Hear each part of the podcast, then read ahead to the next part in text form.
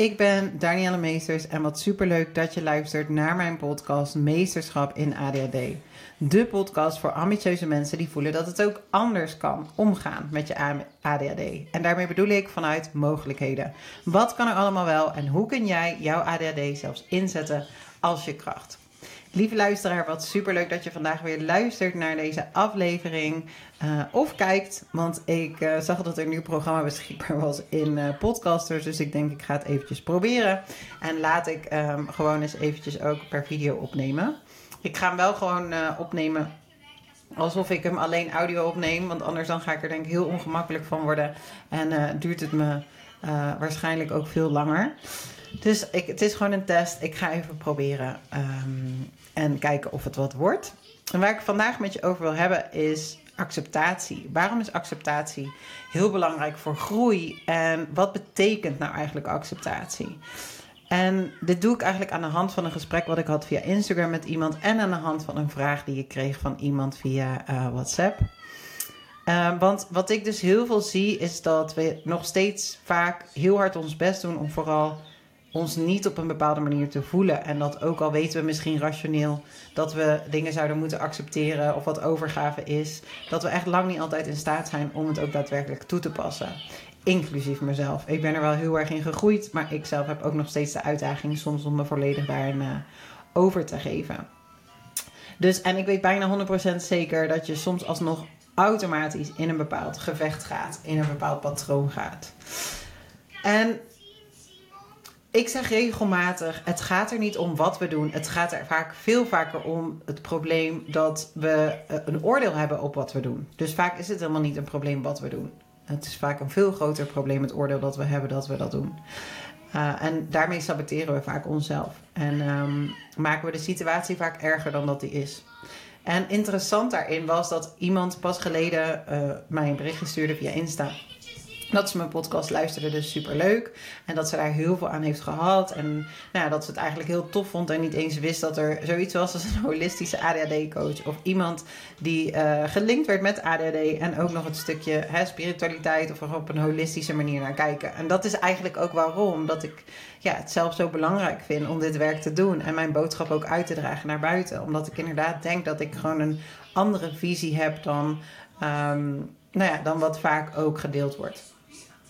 En uh, zij deelde dus dat ze uh, heel veel dingen al had gedaan. Heel veel therapieën, heel veel coaching, heel veel verschillende dingen. Zelfs een plantmedicijnreis en heling. En uh, nou ja, dat ze nog steeds wel tegen dezelfde patronen aan bleef lopen. En dat er nu ADD op haar pad was gekomen. En dat ze daar dus heel veel herkenning in zocht. En dat ze um, recent was begonnen met microdosen. En dat ze daarom ook bij mijn podcast terecht was gekomen. En dat ze dat super interessant vond. En dat ze eigenlijk heel benieuwd was: hey, waar kan ik beginnen? Wat kan ik doen? Hoe kan jij mij helpen? Want ik wil heel graag dat je me verder helpt. Dus uh, nou, ik deelde wat dingetjes met haar. En ik zei: als je recent bent begonnen met microdosen, dan is de microdosing journey wellicht perfect om, uh, om nu mee te beginnen en aan mee te doen. Omdat ik denk dat het heel veel bij kan dragen als je dus ook de begeleiding hebt. In plaats van dat je het alleen volledig zelfstandig doet. En het is gewoon een heel mooi begin um, daarin. Maar daarop zei ze van ja, maar uh, ik wil eigenlijk ook heel erg aan de slag met ADHD en de kenmerken. En dat vond ik dus heel interessant. Want ik zei oké, grappig, want waarom wil je dat? Want aan de ene kant zeg je, ze zei ook namelijk dat ze het heel leuk vond om te horen in mijn podcast dat ik vaak zeg dat ik eigenlijk ADHD niet eens benoem. En dat ik me vooral gewoon bezig ga met de persoon zelf, wanneer ik iemand coach. En dat is ook zo. Dus toen zei ik: Oké, je bent dus geïnteresseerd in iets. Je wil graag uh, kijken of ik je verder kan helpen. En je vindt het dus heel interessant dat ik niet het label benoem. Maar aan de andere kant wil je juist ook heel veel aandacht geven aan het label. En wil je daar verder in duiken. Waarom is dat? En zij zei, nou, eigenlijk sinds ik weet dat ik ADHD waarschijnlijk heb, accepteer ik mezelf veel beter. En ben ik veel compassievoller naar mezelf toe. En dit is precies waarom ik dit dus deel. Dit gesprek wat ik had, want dat vond ik dus heel interessant. En het is grappig, want daarom is bijvoorbeeld het ADHD-label soms kan heel erg helpen. Want wat ik mooi vind is dat mensen dan voelen dat ze meer zichzelf accepteren. Wat ik interessant vind is dat je vervolgens juist heel erg alleen maar weer de aandacht gaat richten op het e- label en op de symptomen. En dan ga je dus voorbij aan wat het belangrijkste is en dat ben jij als persoon. Want hoe interessant is het als we dus blijkbaar een label nodig hebben of de bevestiging van buitenaf dat dat jij er niks aan kan doen aan wat je doet. En dat je eigenlijk een soort van verantwoording nodig hebt, zodat jij jezelf kan accepteren zoals je bent. Eigenlijk is dat de wereld omgedraaid, toch? Zo zou het niet moeten zijn. Jij zou jezelf helemaal moeten kunnen zijn. Jij zou jezelf helemaal moeten mogen accepteren zoals je bent. En vanuit die zelf mogen leven. En daar hoeft niet iemand anders een label op te plakken voordat je kan zeggen: hé, hey, kijk, ik ben oké. of hè, dit is juist waar ik tegenaan loop, want ik heb ADHD. Ik denk dat dan het label juist heel erg tegen gaat werken. Omdat je jezelf daarin beperkt. Want het gaat niet alleen om het label. Ehm, en ik wil heel graag ook een andere aflevering binnenkort opnemen over wat ik dus zie, hè, wat volgens mij ADHD is. Daar ga ik ook binnenkort over in gesprek. Uh, via Instagram met iemand. Uh, met Tisha van ADHD Dossier. Super leuk. Um, omdat ik daar zeker ook wel mijn eigen kijk op heb en mijn eigen mening over heb. En uh, nou, ik denk dat het ook wel tijd wordt dat ik daar wat meer aandacht aan ga geven. En dat ik dat ook meer naar buiten mag dragen. Wat dat dan precies is. Mijn uh, kijk op wat ADHD is. Maar dat is even voor een andere aflevering. Um, want waarom ik dit deel is omdat acceptatie, of je nou het label hebt of niet, is gewoon super belangrijk. En ik vind het dan vooral heel jammer dat je blijkbaar de acceptatie of de bevestiging van buitenaf nodig hebt om jezelf te kunnen accepteren. En wat ik dus ook merkte is bij iemand die mij een individuele vraag stelde, maar ook bij een ander gesprek die ik had met een individuele coachie, is dat wanneer we meer bezig zijn met bewustwording, met gevoel en met emoties te laten zijn, dat we dan denken dat we het er wel heel erg laten zijn en heel erg naar onszelf luisteren, maar dat we nog steeds een bepaald stukje van onszelf niet accepteren. En dat we vaak nog steeds moeite hebben met een deel van onszelf wat, um, ja, wat we het liever toch wegduwen. En zolang dat zo is, ga je altijd onrust ervaren. En ga je nooit dat stukje helen. Ga je eigenlijk nooit zelf verder komen. Want eigenlijk is dat een blokkade. Als jij iets van jezelf weg wilt duwen of iets van jezelf niet accepteert, dan is dat een blokkade. En ik kreeg een hele mooie vraag van uh, iemand die nou, al eerder programma bij mij heeft gedaan, die nu ook meedoet met de microdosing journey. Super leuk dat je er weer bij bent en dat je meedoet. En uh, nou, zij stuurde mij een vraag via WhatsApp. En ik uh, heb, mijn, mijn neiging was om daar meteen op te reageren. uiteindelijk wilde ik daar ook even goed over nadenken, omdat ik heel graag daar een juist antwoord op wilde geven. Dus ik heb dat even laten bezinken. En uh, nou ja, ze vroeg ook of ik daar misschien over wilde delen hè, in mijn podcast. Dus het was niet per se de vraag om daar antwoord op te geven. In principe um, hebben ook alleen mijn individuele klanten uh, ja, dat bij het coaching, dat, dat ik ook echt op individuele vragen uh, reageer via WhatsApp en ze daar ook individueel coach. Ik denk ook dat dat echt wel een, hele toegevoegde waarde is van mijn, uh, van mijn coachtrajecten. Maar als je vragen hebt, uh, dan mag je me natuurlijk altijd via Insta berichtje sturen. En dan kan ik hem dus altijd behandelen in de podcast, zodat ik niet alleen jou, maar ook anderen ermee help. En ik denk dat deze vraag heel herkenbaar is voor veel, velen van ons. Het is een vraag over de relatie moeder en kind.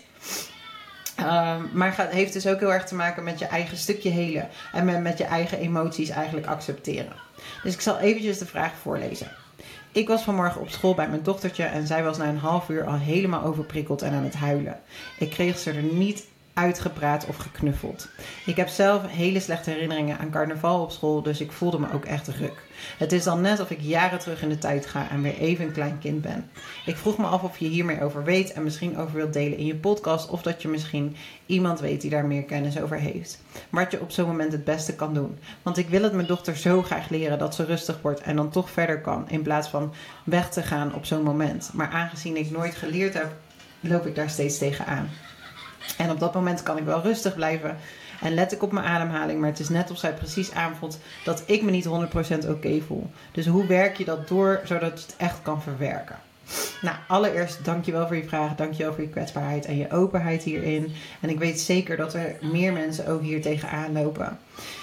Hoe ik dit eigenlijk wil aanvliegen is dat ik er eventjes um, een paar stukjes uit wil halen van hoe je hè, wat je zegt. En waarvan ik al denk dat daar al een onderdeel zit van tussen aanhalingstekens het probleem of waar je tegenaan loopt.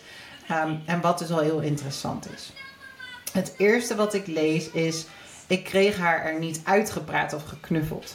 Dus je dochter was overprikkeld en uh, ze was aan het huilen. En blijkbaar was het doel dat dat moest stoppen. En dat is vaak wat we willen. Dus Uh, huilen, verdrietig zijn, boos zijn, dat accepteren we vaak niet als emotie. En nu zeg ik hem heel zwart-wit, want ik weet dat jij het ergens wel accepteert en dat ze verdrietig mag zijn. En toch, heel diep in ons, hebben we geleerd dat het niet oké is. En dat wordt hier nu getriggerd. Is het moet eruit. Dat zeg je letterlijk. En misschien dat je het niet helemaal precies zo bedoelt, eh, maar je zegt het wel. En daarmee, alles wat je zegt is ook energie. Dus oké, super mooi en een hele logische reactie dat we als moeder gaan praten, dat we gaan knuffelen en dat we eigenlijk gewoon vooral willen dat ze oké is en dat dit dus overgaat. Dus eigenlijk zit daar al een blokkade. Dus stel je voor dat je dochter heel erg aan het lachen is en vrolijk is. Hè? Als alle emoties er mogen zijn, ga je dan ook proberen om het eruit te halen. En uh, om dat weg te halen. En denk daar maar eens eventjes over na. Van oké, stel het zou een positieve emotie zijn, hoe zou ik er dan mee omgaan? Dan zou ik er eigenlijk gewoon, zou ik het gewoon laten zijn. En ik snap wat je wil, is natuurlijk je kindje ondersteunen. Je wil er ook uh, helpen in een bepaalde emotie. Het is voor een kind natuurlijk ook niet fijn om die emotie te uh, voelen. Maar het is nog vervelender als dat kind ook nog aanvoelt dat de emotie die ze voelt ook niet oké is om te voelen. En het liever niet mag voelen. Nou vervolgens zie, lees ik dat je zelf dus ook slechte herinneringen hebt. Dus je gaat onbewust, ga je sowieso iets van jezelf projecteren op haar. dus je gaat ervan uit, je begrijpt haar en je, gaat je projecteert jouw trauma eigenlijk op haar. Omdat je dat zelf ook nog niet helemaal hebt verwerkt. Omdat er eigenlijk iets in jou op zo'n moment ook getriggerd wordt. En misschien versterkt zij dat alleen maar door haar gedrag. Op zo'n moment kan jij eigenlijk je kind niet helemaal goed dragen, omdat het stuk in jou niet helemaal geheeld is omdat er eigenlijk een kind van je vraagt, hè, aandacht. Maar tegelijkertijd vraagt er ook een kind in jou. Jouw innerlijke kind vraagt ook aandacht. Die heeft ook zoiets van, oh, ik vind het vreselijk. En je wil het allebei niet. Je wil je eigen uh, pijn niet voelen en je wil proberen om je kind daarin te troosten. Um, want je zegt, ik wil mijn dochter zo graag leren dat ze rustig wordt. Maar ik heb het zelf niet geleerd. En je kan eigenlijk kan je, je kan jezelf niet overslaan. Dus als je het zelf niet leert, dan kan je het eigenlijk ook niet overdragen aan je kinderen. Dus de eerste stap is, is dat je zelf leert om te zijn met je emotie. Dat je zelf je emotie gaat helen. Maar dat je zelf ook leert wanneer dat er een emotie aandacht van je vraagt. Dus eigenlijk op zo'n moment is de eerste stap bewustwording van hé, hey, wat gebeurt er nu met mij? En dit is misschien in het moment zelf lastig om te doen, dat begrijp ik. Maar dat kan je nu alsnog doen achteraf. Kan je teruggaan naar dat moment. En dan is de eerste stap om het, de emotie, wat het met jou doet, om daar aandacht uit te geven. Dus dat helemaal uit te schrijven van welke gedachten heb ik nu. Uh, alles. Wat zou ik nu eigenlijk moeten doen? Um, welke kritische gedachten heb ik over mezelf als moeder? Dat je dat gewoon eventjes allemaal uitschrijft, zodat je dat helemaal de ruimte geeft. Want dat helpt je ter bewustwording. En als je dat vaker gaat doen en dat gaat oefenen, dan zal je merken dat het op een gegeven moment makkelijker wordt om in het moment ook adem te halen en naar jezelf te luisteren en te voelen: wat heb ik nu nodig?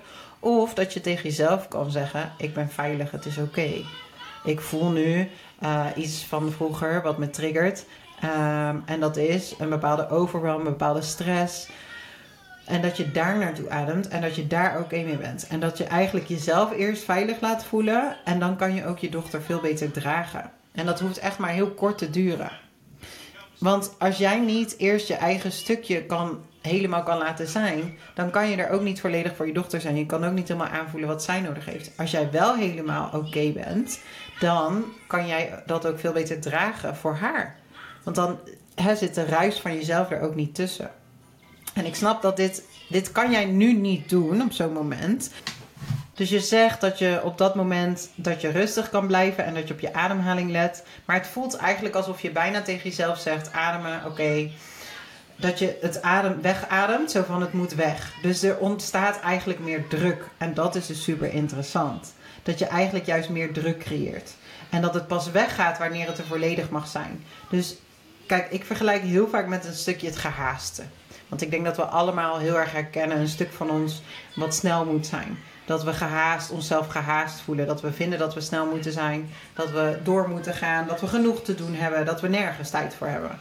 En ik denk dat we dit in, uh, bij onze kinderen heel vaak mee geconfronteerd worden. Hè? Dat die wat langzamer zijn. Dat die niet snel genoeg zijn.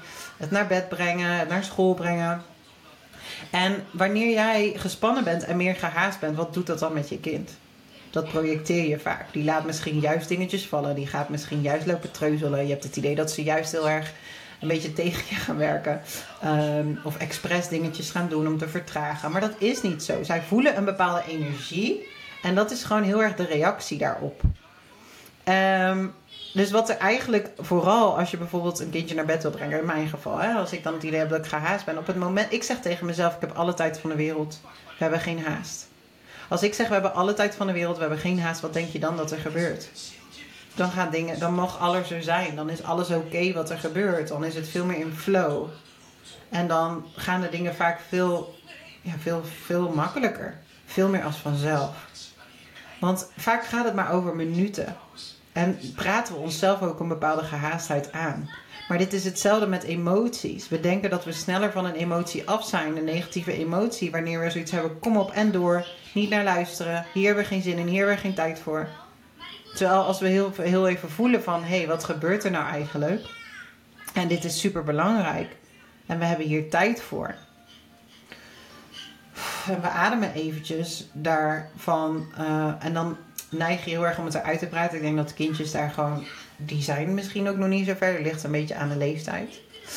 Uh, maar het gaat er dus om dat het er helemaal mag zijn. En dat kan ook bij kinderen dus schudden zijn. Dus, dus gewoon schudden met je handen, even gekke bewegingen maken, maak er een dansje van. Maar ik denk, zodra je jezelf kan dragen, tegen jezelf kan zeggen: Ik ben veilig, het is oké, ik mag dit voelen. Dat je dus ook die emotie bij jezelf voelt dat er dan ruimte ontstaat. En dat je dan als moeder intuïtief veel meer aan kan voelen wat zij nodig heeft op dat moment. Ik kan jou nu niet zeggen wat je beter had moeten doen in dat moment, want ik was er niet bij. En ik heb daar niet genoeg context voor. En ik denk ook niet dat ik zelfs daar misschien over kan oordelen. Jij weet het zelf het allerbeste als moeder. Maar jij kan pas helemaal je kind dragen als je jezelf kan dragen. Dus ja, dat is net zoiets als bij het vliegtuig. Eerst het zuurstofmasker bij jezelf en dan pas bij je kinderen in een noodsituatie. Eigenlijk is dat hetzelfde in dit soort situaties. Even heel kort ook tegen jezelf: oké, ik ben oké, je mag er zijn, je gevoel mag er zijn.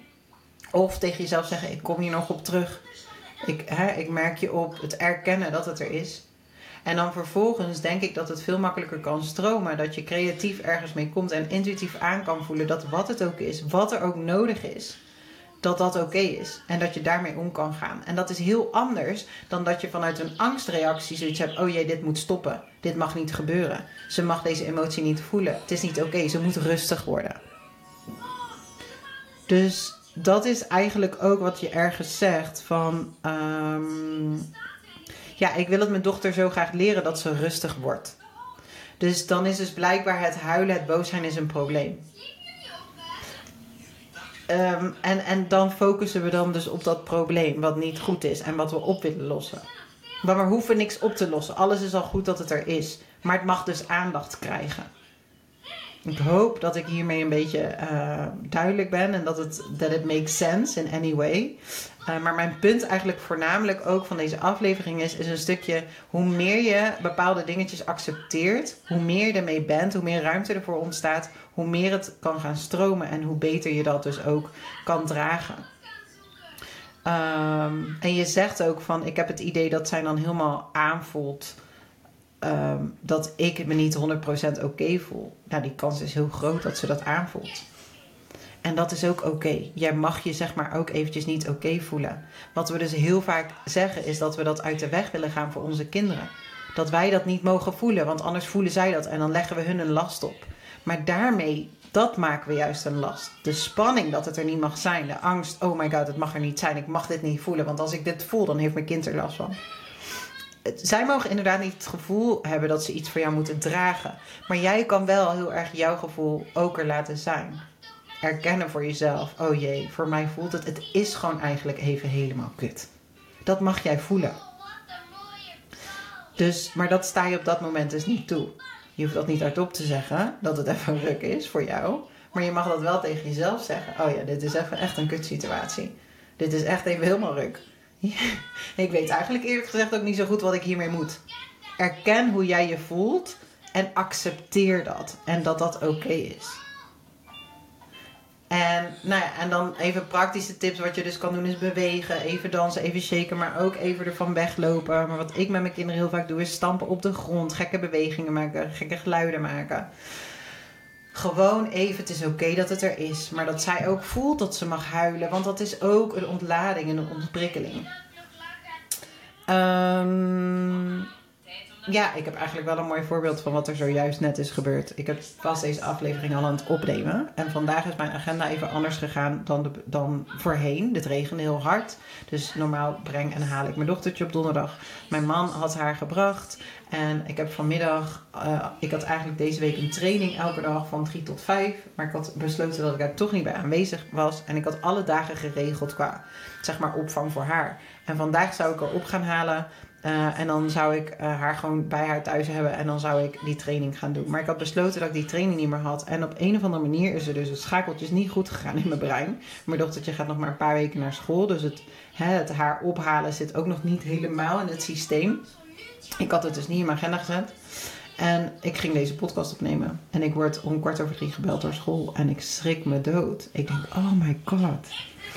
Omdat op een of andere manier was het dus niet geklikt. En ik had besloten niet naar die training te gaan. Dus ik dacht, ik heb tijd. Ik kan iets anders gaan doen. Ik kan een podcast op gaan nemen. En het, het stukje dat ik tussendoor ook mijn dochter op moest halen, was ik dus vergeten.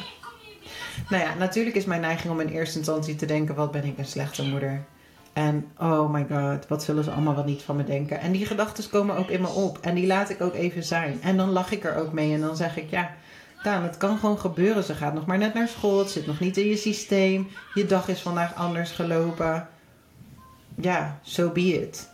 Dus ik voel me en schuldig en vervelend. Maar juist doordat ik ook compassievol naar mezelf kan zijn, kan ik die school binnenlopen, kan ik haar ophalen en ook tegen haar zeggen: Nou, wat onhandig van mama.